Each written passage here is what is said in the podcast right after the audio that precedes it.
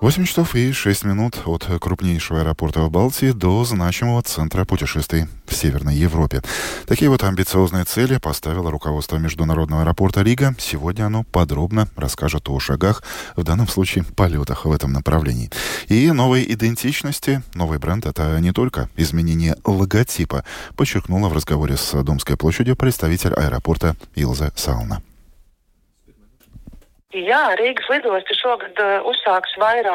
Рижский аэропорт в этом году приступает к осуществлению целого ряда амбициозных планов развития. Так начнется строительство нового пассажирского терминала и создание при аэропорте Рига-Сити. Ведь наша стратегическая цель – быть не только самым крупным аэропортом в странах Балтии, каковым мы уже сейчас являемся, но и будущим центром путешествий в Северной Европе. И это все то, что включает в себя наш новый бренд. А что означает э, создание вот этого нового города, который будет называться не просто Рига, а Международный аэропорт Рига? Я правильно понял вашу мысль? Pilsētas э, izveide, да? Проект Рига City Airport задуман как новый многофункциональный город рядом с аэропортом. Это целых 24 гектара, на которых будут расположены не только авиационные объекты, но и самодостаточный центр с гостиницами, офисами, торговыми центрами, да, можно сказать, целый город. В свое время такими узлами были территории вокруг железнодорожных вокзалов и портов, вокруг которых возникали города. Сейчас эта концепция входит и в авиацию. Поэтому и мы намерены создавать такую урбанистическую среду рядом с Рижским аэропортом, где удобно пересекаются разные виды транспорта, а до всех необходимых тебе услуг рукой подать. Аэропорт Рига. История успеха продолжается. По итогам прошлого года количество пассажиров вернулось на доковидный уровень, несмотря на потерю части восточного авиарынка. С оптимизмом смотрят авиаторы и в наступивший год. Илза Сална продолжает. В 2023 году Рижский аэропорт снова оставался авиационным лидером в странах Балтии. Мы обслужили 42% балтийских авиапассажиров и 40% полетов в наших странах а общее число пассажиров составило 6 миллионов 630 тысяч человек. По количеству прямых перелетов мы вернулись на доковидный уровень. Более того, были месяцы, когда количество пассажиров даже превышало его. Так что тенденции хорошие, очень хорошие. Стабилизировался и поток транзитных пассажиров, несмотря на нынешнюю геополитическую ситуацию и ограничения воздушного сообщения, которые исключили для нас три рынка – Россию, Беларусь и Украину. Но поскольку авиакомпании предлагают из Риги уникальные направления, мы до сих пор интересны транзитным пассажирам. И мы планируем, что в нынешнем году количество пассажиров в Рижском аэропорту составит 7 миллионов 300 тысяч человек.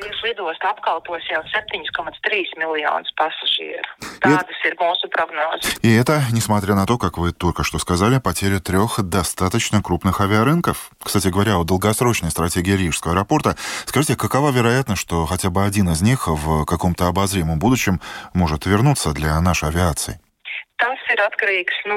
Это зависит от международного регулирования. Действующие сейчас санкции не предусматривают использование воздушного пространства России и Беларуси. Использование украинского неба для гражданской авиации сейчас опасно. Надо следить за тем, как будет меняться ситуация. Если вдруг глобальные санкции против России и Беларуси будут меняться, тогда и будем думать. Пока же говорить об этом нет никакого повода. Скажите, новая идентичность нашего аэропорта, новый, наступивший 2024 год, предполагает ли появление в Риге новых авиакомпаний и открытие новых направлений для полетов и, соответственно, для пассажиров? Да, наверняка. Более детально эти планы станут известны ближе к летнему сезону. Но будут новые направления полетов нашей национальной авиакомпании Air Baltic. Также мы ожидаем, что нынешней весной аэропорт Рига станет базой для еще одной авиакомпании – Norwegian. Кроме того, у нас по-прежнему расположена летная база Ryanair. Так что летом будут хорошие новости, будут новые интересные направления, и пассажиры смогут их использовать. Ну, вполне понятно, почему это развитие происходит в основном в рамках Европы.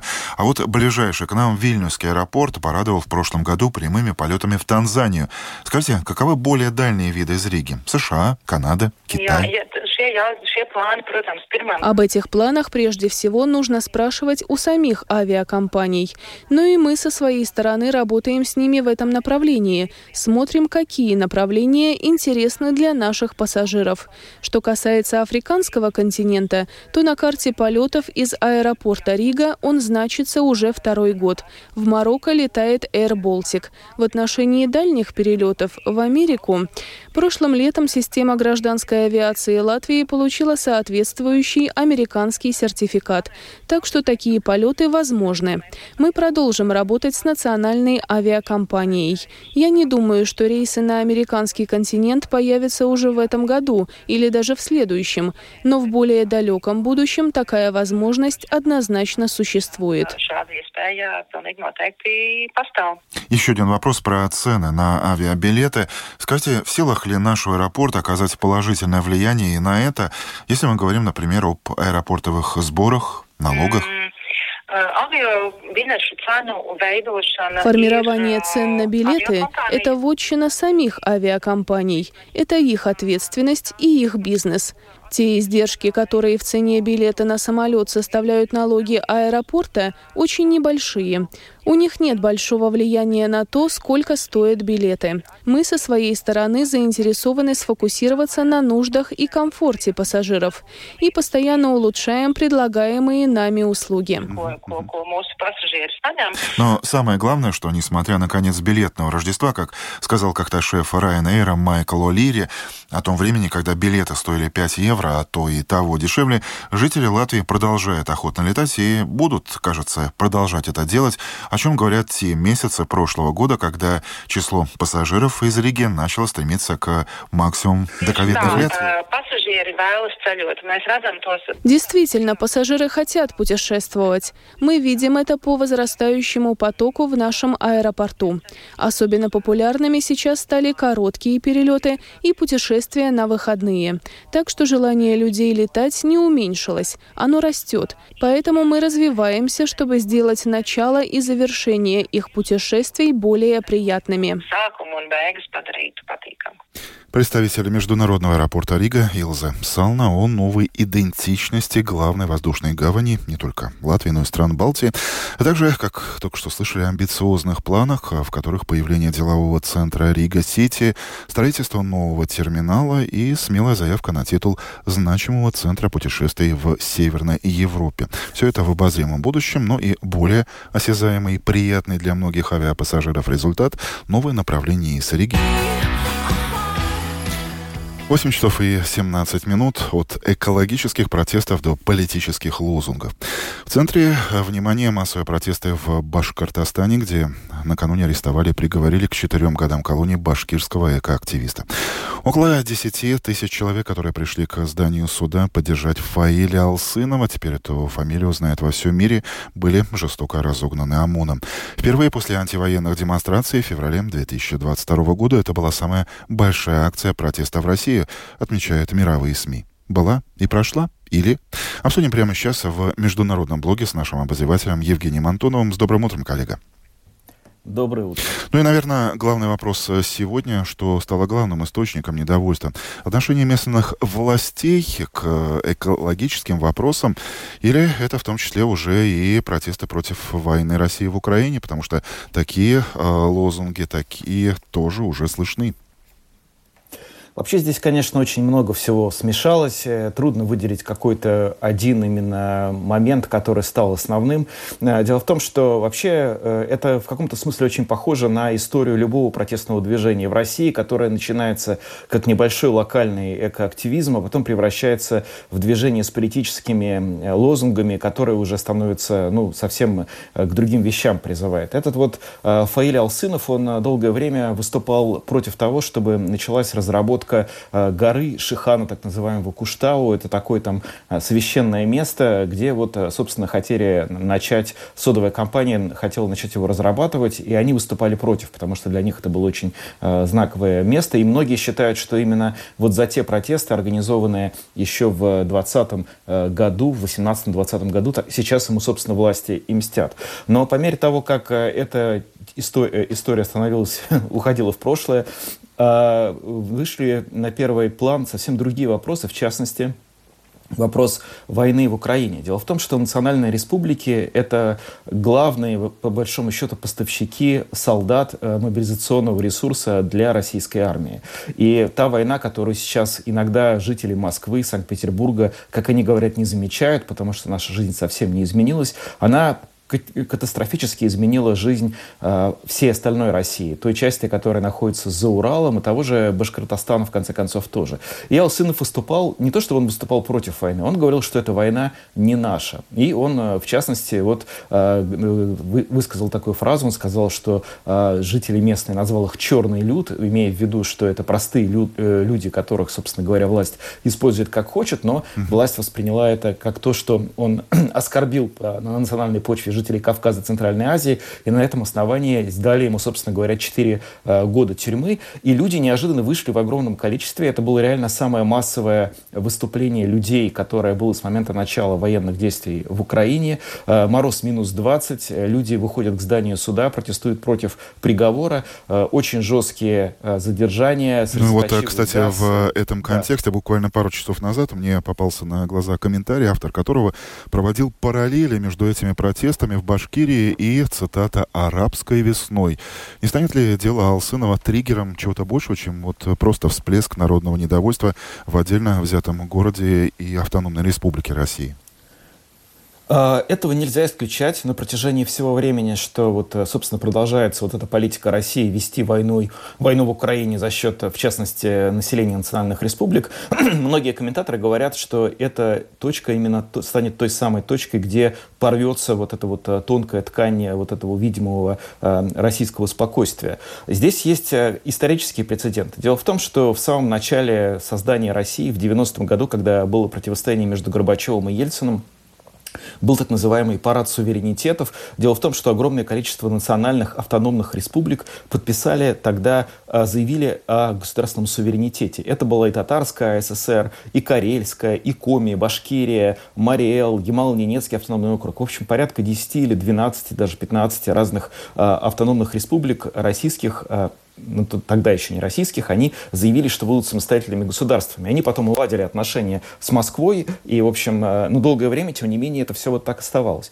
И сейчас многие говорят о том, что действительно где-то вот в тот момент, э, который сейчас вот мы видим, э, национальные элиты, национальное население национальных республик, оно просто не сможет терпеть вот этого давления, которое на них оказывает Москва, и оно станет протестовать гораздо более сильным и как бы заметным образом. Пока этого не происходит. Силовой аппарат российский очень мощный, и глава региона э, Башкортостана тоже заявил о том, что он не допустит этого этномайдана, как его стали называть. Он обвинил тех, кто вышел защищать экоактивистов в том, что они на самом деле хотят развалить Россию и выйти из состава России, хотя они на самом деле к этому пока ни разу не призывали. Но, безусловно, такого рода выступления сейчас в России очень неприятны для центральной власти, неприятны для Путина, потому что нарастает очень ну, такая вот сильная волна недовольства процессами, которые запустила война. Есть протесты жен мобилизованных, которые уже несколько месяцев требуют, чтобы их мужья вернулись назад. Теперь к этому добавились этнопротесты, которые проходят в Башкортостане и которые теоретически тоже могут привести к каким-то очень неприятным последствиям для власти, а это конец января, до выборов в марте остается всего два месяца. Спасибо, Евгений Антонов в международном блоге Домской площади о массовых протестах в Башкорстане. 8 часов и 23 минуты. Ну а теперь традиционно про спорт, про настоящую зиму, про биатлон и про Андрея Расторгуева, который, как и все остальные участники завершившегося в Италии чемпионата мира, мог стать обладателем золотой медали. Мог, но удача улыбнулась норвежцам. Представьте себе. Как-то было в утреннем блоге Романа Антоновича. Приветствую, коллега. Давайте представим Южный Тироль, ослепляющее солнце над Антхольцем и последняя гонка перед чемпионатом мира этого года в биатлоне. Биатлонисты разыграли медали в масс-старте и весь пьедестал заняли норвежцы. Победу одержал в Ветле Шоста Кристиансен, серебро у Йоханнеса Дали Шевдала, а бронза у Вебьорна Сёрума. Если с победителем этой гонки все ясно, Кристиансен был нереально уверен в себе. Единственная осечка на втором огневом рубеже лишь подчеркнула, что он может быть лучше. Впрочем, ему победы даются и с промахом. А вот основные события, которые привели его к успеху, произошли на третьем рубеже. А благодаря чистой стрельбе лидером гонки стал француз Кентен Фион Майе. Но к заключительной стрельбе Астуэ Ветле решил не мелочиться, он просто создал отрыв в 12 секунд, чтобы победить красиво. И основная сюжетная линия гонки, как вы уже догадались, связана не с Кристиансеном, а как раз-таки с французом Майе. А, в воскресенье у французов вообще мог случиться первый подиум в сезоне, но, к сожалению для них, этого не произошло. Как только норвежцы почуяли угрозу со стороны французов, так сразу раззадорились и показали свою истинную силу. Даже с промахами они а, показывали классную скорость и финишировали, как мы видим, на подиуме. А очередное четвертое место для французов стало болезненным, и это поражение может сыграть злую шутку а, с французской командой на грядущем чемпионате мира. А, вот, потому что а, статистика у трехцветных очень такая печальная. Из 30 участников Мастарта пятеро представляли Францию, и ни один из них не смог попасть в топ-20 по скорости на лыжне. А норвежцы, я еще не упомянул а, такие достаточно курьезные моменты, они показали, что могут не только побеждать, э, промахиваясь, но еще и могут падать. Вот прям на ровном месте. Йоханнес Бö после старта буквально сразу шмякнулся плашмя. Вот, и это было очень ощутимо, поскольку к первому рубежу он так и не оправился и допустил аж два промаха, что с ним очень редко случается. А всего он настрелял аж на четыре штрафных круга и финишировал пятым. Ну, в принципе, неплохо для пережившего такие приключения. Андрей Расторгуев занял самое высокое место в Антхольце за всю свою карьеру. 12 Да, это не первая десятка, но, тем не менее, а, Расти продолжает демонстрировать какой-то необъяснимый рост в своих результатах.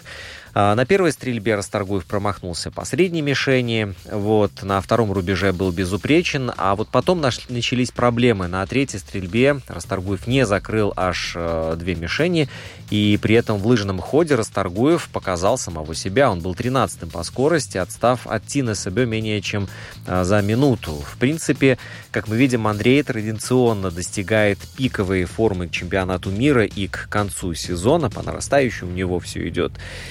И если удастся сохранить хорошую стрельбу, то кто знает, каких вершин удастся достичь. Так что пожелаем удачи и успехов нашему биатлонисту.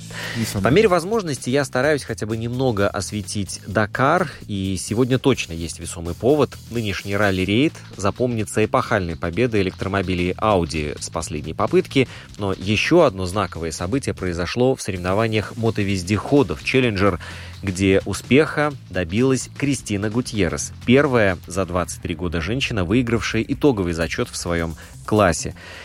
В прошлый раз таких высот достигала еще в пору оригинального Париж-Дакара легендарная немка Юта Кляйншмидт, а Гутьеррес победила прежде всего за счет стабильных результатов на протяжении всех двух недель. Это позволило ей избежать серьезных поломок и постоянно держаться в тройке лидеров. Ну и помог еще солидный для 32-летней ролистки опыт. Нынешний Дакар уже стал восьмым в ее карьере. Такое количество достижений неудивительно, если учесть, что Кристина гоняет с самого детства. А, в одном из интервью она даже призналась, что стала просить отца и брата проехаться на мотоцикле еще в 4 года, а на свое первое ралли Гутьеррес заявилась, как только ей исполнилось 18 лет. Но, несмотря на серьезное увлечение автоспортом, Гутьеррес параллельно освоила, ни за что не поверите, профессию стоматолога и до сих пор между стартами работает по специальности в клинике своего родного города Бургас. И после победы на Дакаре гонщица, кроме семьи и команды, отдельно поблагодарила за поддержку своих маленьких пациентов. А теперь представьте себе такую картину. Телефонный звонок. Здравствуйте, это стоматологическая клиника. Можно записаться к Кристине Гутьеррес на 18 января? Как нет? Почему? А, она гоняет на Дакаре? Что ж, на такой положительной ноте я прощаюсь с вами. До завтра. Спасибо, Роман. До завтра. В это же время, 8 часов и 29 минут, звучит Домская площадь, что в последнем получасе сегодняшнего нашего утреннего эфира.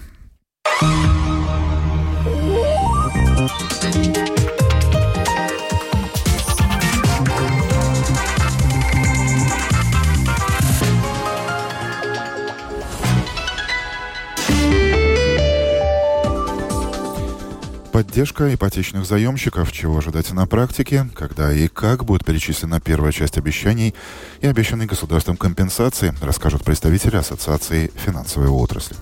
От электроудлинителя до автомобиля торговцы и производители все чаще отзывают проданные товары. Как это происходит, где искать информацию об этом и на какую компенсацию может рассчитывать покупатель. Это и многое другое разъяснимо простыми словами. Если у вас есть личный опыт или вопросы, прямо сейчас вы можете зайти на нашу домашнюю страницу lar4.lv, нажать на «Написать в студию» и прокомментировать эту ситуацию или задать интересующий ваш вопрос. А пока 8.30, время новостей в нашем эфире. Латвийс радио 4. Это ваше пространство и ваше время. В студии с новостями Алиса Проухорова. Доброе утро. Предприятие «Латвия с Валсцели» информирует, что этим утром из-за метели и снежных заносов осложнены условия езды по главным и региональным дорогам страны. Так, на главных дорогах проезд осложнен на Таллинском, Видземском, Валмерском, Даугавпилском, Бауском, Елговском, Лепойском и Венспилском шоссе, на Рижской окружной дороге, а также на участках Лепая-Руцева и Тинужа-Кокнесе. В свою очередь, на региональных дорогах движение осложнено в окрестностях Риги, Лепы, Венспилса, Кулдыги, Салдуса, Талси, Тукумса, Добыле и в некоторых других местах. Сегодня утром на дорогах страны работают более 100 единиц зимней техники. Предприятие пассажиру Вилсенс информирует, что сегодня по техническим причинам был отменен поезд, следующий по маршруту Салкурасты-Рига с временем отправления в 7.29 утра. Кроме того, поезд Елгова-Рига с временем отправления в 7.03 опаздывает более чем на 20 минут. Суд по экономическим делам 8 часов и 36 минут. Поддержка ипотечных заемщиков. Чего ожидать на практике? Сегодня об этом на совместном мероприятии расскажут специалисты э, Ассоциации финансовой отрасли Латвии и Службы государственных доходов. Решение о финансовой помощи тем, кто купил недвижимость, кредит, напомню, было принято Сеймом в конце прошлого года. Сегодня уже 22 января на календаре. Появилась ли ясность? Узнаем прямо сейчас это и много другое у члена правления Ассоциации Янис Образовский Бразовскиса. Господин Бразовскис, доброе утро. Доброе утро. Спасибо, И... что пригласили. А, итак, поддержка получателей ипотеки переходит в практическую плоскость. И самый главный вопрос, когда и кому. Скажите, все ли уже известно и понятно? А, да, большое спасибо за вопрос. А, с, с того времени, как закон был принят, мы с коллегами из банков и вместе с коллегами из службы госдоходов а, интенсивно работали над как вы правильно сказали, над практическим э, э, решениями этого закона, закона, который уже в силе с начала этого года. Э, да, ясность у нас есть. Уже мы знаем, что мы до завтрашнего дня банки перечислят уже ту первую сумму, которую надо перечислять службе госдоходов это 0,5% э, от э, уже э, тех ипотечных кредитов, которые были выданы до 31 октября прошлого года. Так что это по тому, как мы платим значит, эту пошлину. Ну а, а дальше касается... должно последовать действие со стороны государственных э, доходов э, службы СГД. Означает ли это, что компенсация будет автоматически перечислена на кредитный счет получателя ипотечного кредита непосредственно в банк э, или финансовое учреждение, где была получена ипотека, но не на расчетный счет или банковскую карту этого человека? Каков этот порядок? Значит так, э, э, это очень-очень важный вопрос. Во-первых, э, что мы знаем, что есть у нас тут разные ребята очень умные, которые мошенничеством занимаются. Поэтому очень важно всем клиентам знать, что ГЛУС, служба госдоходов, с клиентами, значит, никакой коммуникации вести не будет. Ни смс-ами, никакими другими способами. Значит, банк работает напрямую с службой госдоходов. Мы до, до апреля этого года подаем службу госдоходов информацию о там, о клиенте, которому надо э, выплатить э, значит, компенсацию, э, суммы компенсации и расчетные счета, на которые они должны эти деньги поступать. Так что тут работа только банка и службы госдоходов. Это очень важно, что клиенту ничего делать э, в этом процессе э, не надо будет. А просто там э, надо будет, наверное, ну, согласовывать, на какой расчетный счет. Вы хороший вопрос задали. А, сумма может быть перечислена на указанный счет именно заемщика это очень важно, что это сам заемщик, а не какие-то третьи лица, э, потому что ситуации разные у нас могут быть, кто-то за нас платит и так далее, но это именно заемщику. И еще э, важно, что этот ну, может перечисляться на любой указанный счет а в любом, даже в другом государстве, на который, в которое может, э, будет, может быть произведен, произведена выплата ну и самое главное, как вы подчеркнули, что человеку не нужно никуда дополнительно обращаться, собирать какие-то документы, например, показывать платежные договоры, график уже осуществленных платежей, все это происходит автоматически. Да, это, это, это работа коллег э, в банке, да. Господин Борозовский... И первая, компенсация, и первая компенсация будет выплачена до 30 апреля сего года. Ну, так как и предполагалось а, по составленному ранее графику.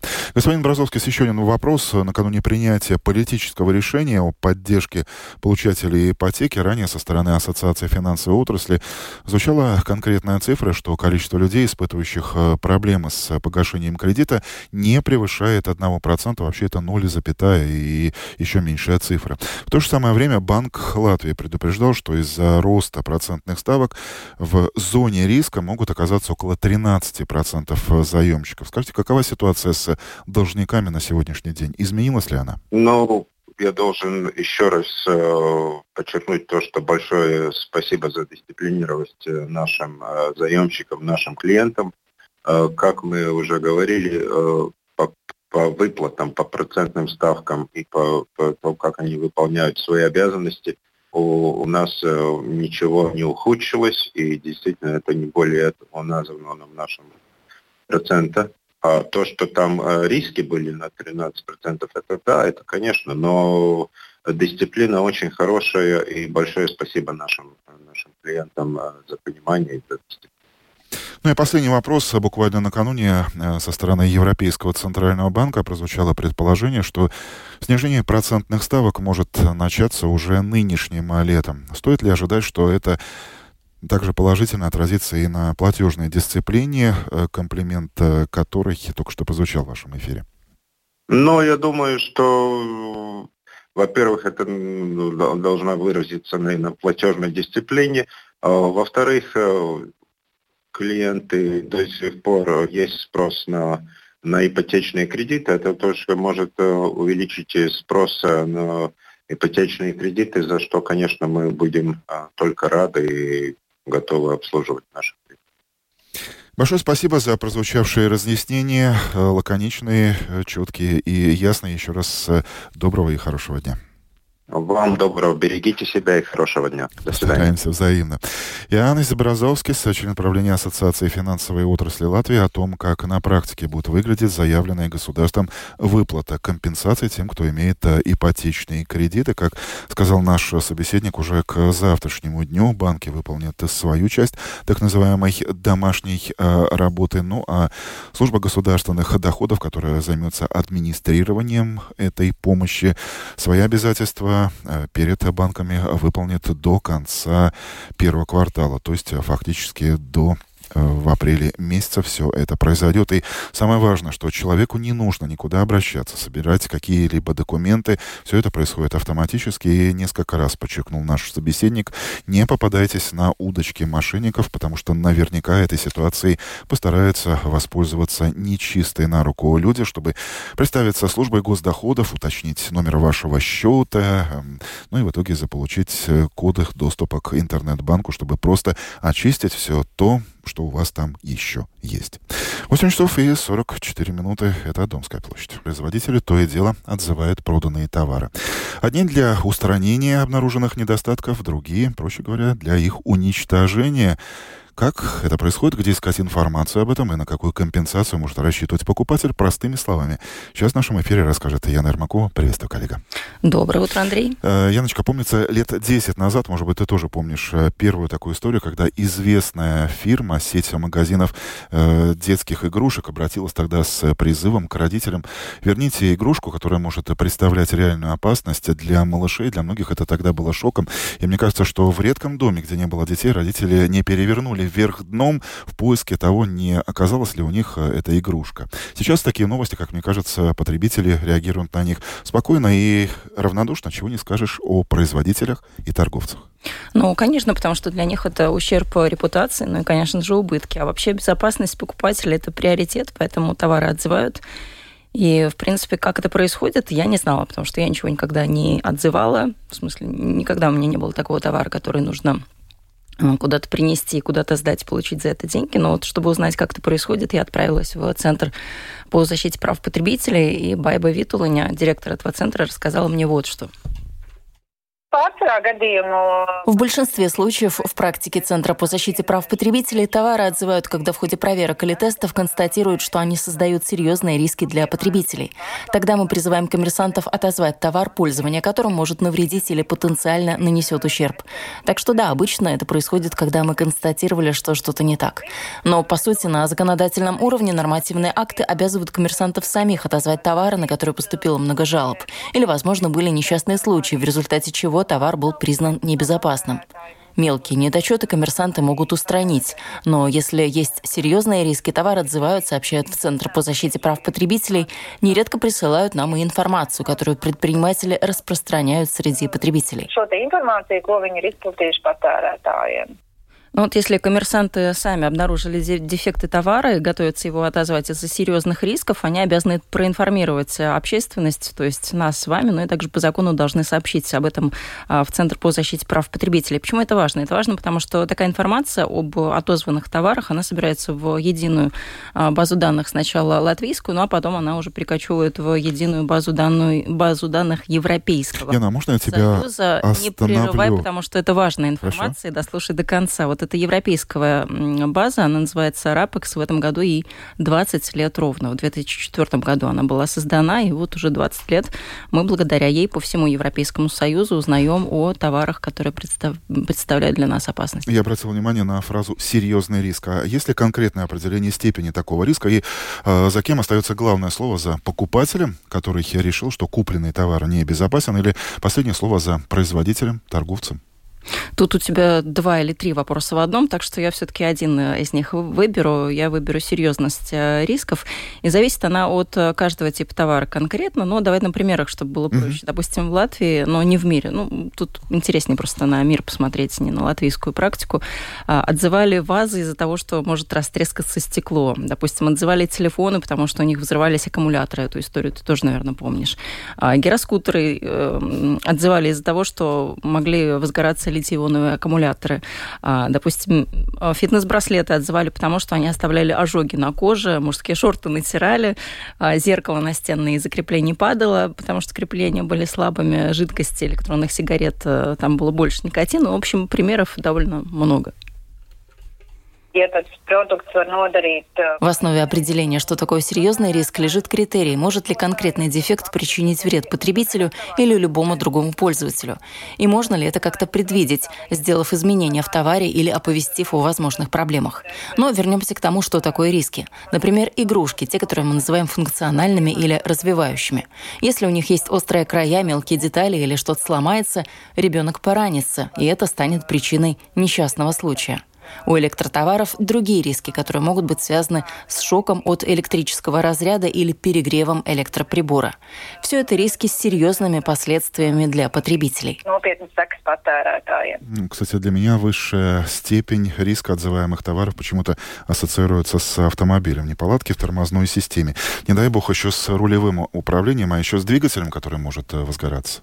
Ну, кстати, еще с подушками безопасности. И была история о том, как японская компания, поставщик подушек безопасности, что-то там пошло не так, и из-за этого отзывали 60-70 миллионов автомобилей по всему миру, и ущерб составил там 25 миллиардов а, долларов. Действительно, что серьезно. может быть серьезнее, хотя, как считают некоторые эксперты, есть еще и такая точка зрения, что некоторые, если мы говорим про автопроизводителей, сознательно идут на такой шаг, э, далеко не всегда, порой э, на практике выявленные неполадки опасны, но у потенциального покупателя на фоне такой информации, что отзывают называется такая-то партия. Мы призываем э, приехать в автосервис, проверить, посмотреть вашу машину. Так вот, у простого человека складывается позитивное впечатление о тех, кто реально заботится о его безопасности. Ты знаешь, нет, я бы поспорила, потому что для меня это репутационный риск компании. Если потенциально я понимаю, что мой производитель моего автомобиля отзывает что-то там, потому что что-то пошло не так, цена ошибки в этом случае это человеческая жизнь. Поэтому тут я бы, наверное, поостереглась сделать такие вы... выводы. А, ну, Но наверное, есть и такие нет. экспертные оценки. А кто контролирует? Э, отозвали ли всю небезопасную продукцию, а также то донесли ли информацию об этом именно до того, кто ее купил? А, ну, ты знаешь, не контролирует никто, потому что это довольно сложно проконтролировать. Тут скорее принцип такой, не услышал, сам виноват. Никто за тобой бегать э, не будет, и никто не будет рассказывать, что нужно что-то сдать обратно. Ну вот, кстати, Байба Витуланя рассказала о том, что не все используют э, возможность, когда кто-то отзывает товар, чтобы что-то принести некачественное, с риском. Так что тут э, ну, как-то тоже такой странный немножко процесс, но она объяснила, почему так происходит, почему не все люди идут и несут товар обратно. Так сразу не назову цифры статистики, но в принципе они говорят о том, что отзыв товара не очень эффективен. Довольно мало людей возвращают товары. Это и вопрос цены. Например, дешевыми товарами с дефектами люди просто перестают пользоваться. Тех же, кто приносит товар обратно, если не ошибаюсь, всего 10% или около того. В случае с автомобилями этот процент чуть выше. Возможно, там проще дотянуться до каждого потребителя индивидуально. Но в случае с другими товарами объем возврата маленький. Кстати, у многих на слуху э, заявление IKEA, которое отзывает электроудлинители. Более того, в этом случае я обратил внимание на то, что их можно вернуть в магазин даже без чека о покупке. Скажи, это жест доброй воли конкретного торговца или такая ситуация, такое возможно практически всегда? Ну, тут справедливости ради нужно сказать, что Икея так делает всегда. Свой товар они, как говорится, в лицо знают, поэтому отзывают э, без чека. А, в принципе, если э, случай сложный, то, допустим, ты купил у посредника, а не напрямую производителя, то лучше бы тогда чек сохранить. А так чек, в принципе, не нужен. Если выясняется, что человек купил отзываемую вещь, она у него в руках, он приходит в магазин, ему вернут полную стоимость или какую-то часть? Э, потому что бывает ситуация, когда этой вещью уже пользовались э, какое-то время? Ну, как э, мне в Центре по защите прав э, рассказали, то, в принципе, возвращают э, полную сумму, но нигде не, не регламентируется, как это должно быть и какая сумма у потребителя на руках окажется. Но, в принципе, это решает сам коммерсант. Хотя, ну, по большому счету, да, полную стоимость возвращают. А, я спросила, можно ли поменять товар в случае, если что-то отзывают. Ну, Байба Витл мне сказала, что это не тот случай, когда ты приходишь в магазин и говоришь, дайте мне вот что-то другое взамен, то есть тебе могут вернуть uh-huh. деньги, и тогда ты идешь покупаешь сам, что ты хочешь. То есть два процесса таких не смешивают. А, кстати, где выясняется вот этот условный корень зла, основную проблему? Э, в принципе, виноваты производители, поставщики, то есть мир меняется, усложняются какие-то логистические цепочки, меняются mm-hmm. стандарты качества, и что-то не так может пойти абсолютно на любом этапе. Поэтому, в принципе, э, чаще всего это заводской дефект, брак, ну или просто не досмотрели, не дотестировали. Вот, например, подсвечник, смотришь на него красивый, да, начинаешь пользоваться, понимаешь, непрактичный, потому что свечку зажигаешь, она нагревается, в какой-то момент перевешивает подсвечник, он падает, и может случиться возгорание или пожар. Так что, ну, тут по-разному бывает. Обычно это заводские дефекты и упущения, например, безопасность электропровода. Если в результате контакта с таким проводом можно получить какую-то встряску, то есть минимальный, но все-таки разряд тока, то это, конечно, недоработка производителя. Возможно, вначале все и было хорошо, и этот риск появился от частого использования. Но произошло это потому, что изначально небезопасно была сделана сама конструкция. В самом начале, Яна, ты уже привела целый список а, подробный, что чаще всего отзывается. Но я понимаю, что это мировая практика. Есть ли такой черный список отзываемых а, вещей, товаров здесь, в Латвии, у ПТАЦа, то есть Центра защиты прав потребителей? Ну да, есть такой топ мировой, и э, строчку первую в нем занимают автомобили. Больше всех э, их отзывают по миру. Это, как правило, громче всего. В Латвии у нас э, чаще всего отзывают игрушки. Но говорят не о конкретных точечных товарах, а все-таки профессионалы оперируют тут группами товаров.